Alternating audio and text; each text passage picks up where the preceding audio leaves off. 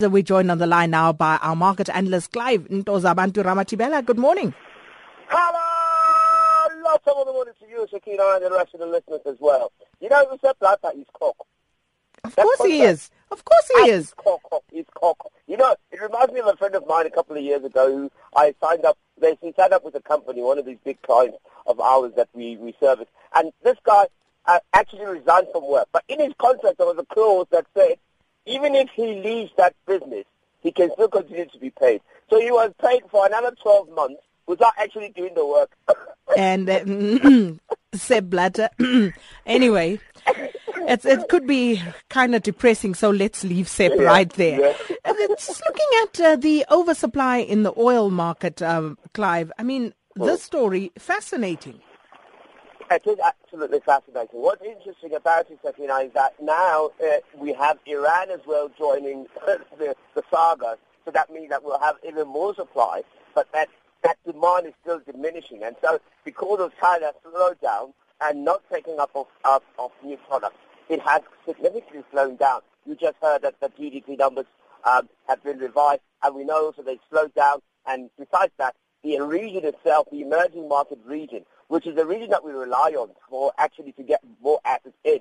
Not only is it affecting China, uh, Sakina, it's affecting India because we've got the likes of Angola who also supply oil, including Nigeria as well. And so those countries as well themselves have been hit hard by the oversupply of oil. Just remember that uh, Nigeria provides about 2.5% of the world's uh, uh, oil. So um, that 2.5 makes up close to about 45% of their GDP. And so that is quite concerning uh, to see the price of oil going to that. And this energy company, obviously from the U.S., has seen this, has seen uh, the spiraling effect that it has on businesses in the United States and across the Atlantic as well into Europe. Clive, the emerging currency wars that's heat. Uh, it's really wreaking havoc on the emergency, uh, the emerging currency market, and Asian markets. They're continuing their declines, as evidenced in the report that I've just read. Yeah, you know, I'm I'm worried about these currencies because uh, most of it, Sakina, has nothing to do with the actual domestic economy. It has more to do with what's happening globally uh, with the rout that we've seen in recent weeks. And so 2016, unfortunately, has not been a great start, has it? we can't say it has. But what, what, what is interesting is that investors always shift and they look for opportunities elsewhere. And because of the, of the pressure on the currencies, uh, these these economies that would normally uh, be striving on the fact that there is a lackluster uh, performance in terms of equity. They should be the ones that actually do well at this particular time, but they cannot do it. They cannot do it because the currencies are so weak.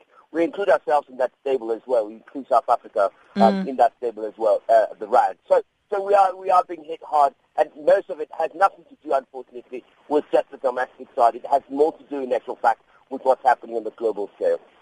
And just looking further afield, the Bank of England, I see they're not ready to hike rates as yet.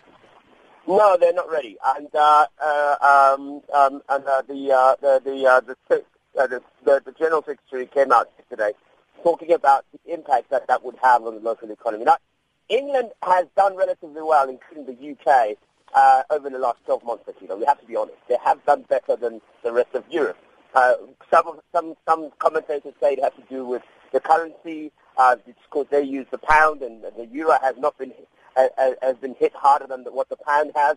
Uh, but I have I have a different view. I think I think the, the, the slowness of the growth um, uh, in, in in the British on in the UK has more to do with its domestic problems. So so so so they've been able to control their internal issues much easier. But by the way, Sakina, the IMF yesterday came up and said that foreigners are dumping South African assets ahead of the possible junk rating. Now that worried me. And I, I started looking and seeing why would they put us in the same stable. And one of the reasons they put it, uh, to, uh, to, they put it as a reason is that um, the, UK, the, the, the Russia, Russia and Brazil earlier this year have been dropped to junk status. And because we form part of the BRICS, we have now become an um, highlight. So they, we, we scoop out, they scoop us out as part of the BRICS. And whatever happens in that scoop of, uh, of assets, of economies that they're looking at, we get tainted as well. So, uh, and we are seeing this on the JSE on a daily basis.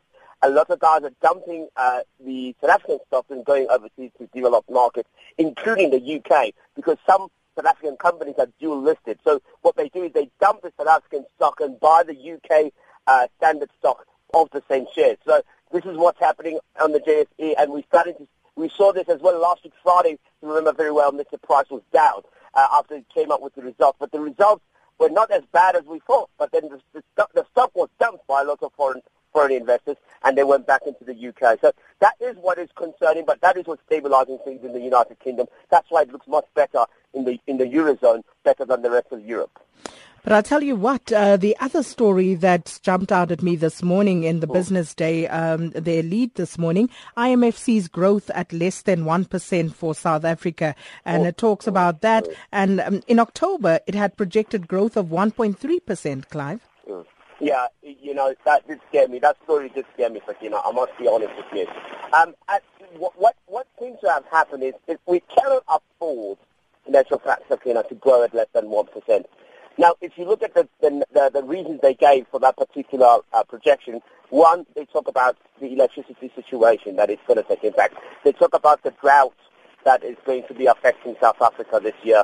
They talk about the fact that um, we uh, the, the falling currency, the rand, the weakening of the, of the, of the currency, and, and that's also going to be affecting us.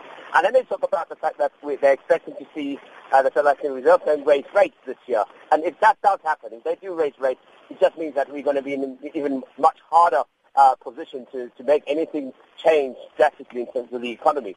So that projection, and, and, and, and I'm, I'm touching wood right now, Sakina. I hope we don't have any industrial action this year. If, if we can have a strike, a significant strike in the first or second quarter of this year uh, that will halt operations, uh, whether it's in the resources sector, in the mining sector, wherever the case may be, if we have a significant strike, um, I promise you now that that one percent will qu- quickly diminish to about even will be even fortunate to get to zero point five percent. In that case, we better start praying and praying hard. Uh, but here's a quick one, Clive, from Mukone Aputi on Twitter. Uh, Europe is experiencing all sorts of economic problems, but the euro is always strong. What's wrong with the South African rand? That is not true. The euro is losing um, a lot of uh, uh attraction.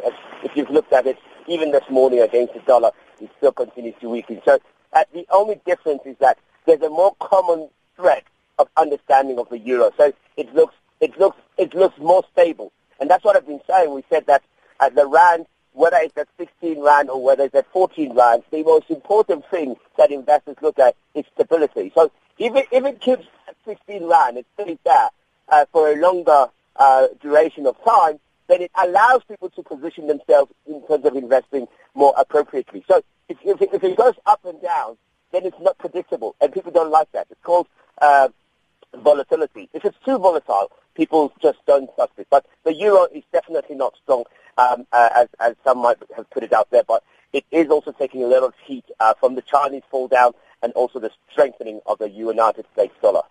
So there you have it, Mukone. Thank you so much, Clive, our market analyst, Clive Ntozabantu Ramatibela. Sakina Kamwendo on SAFM.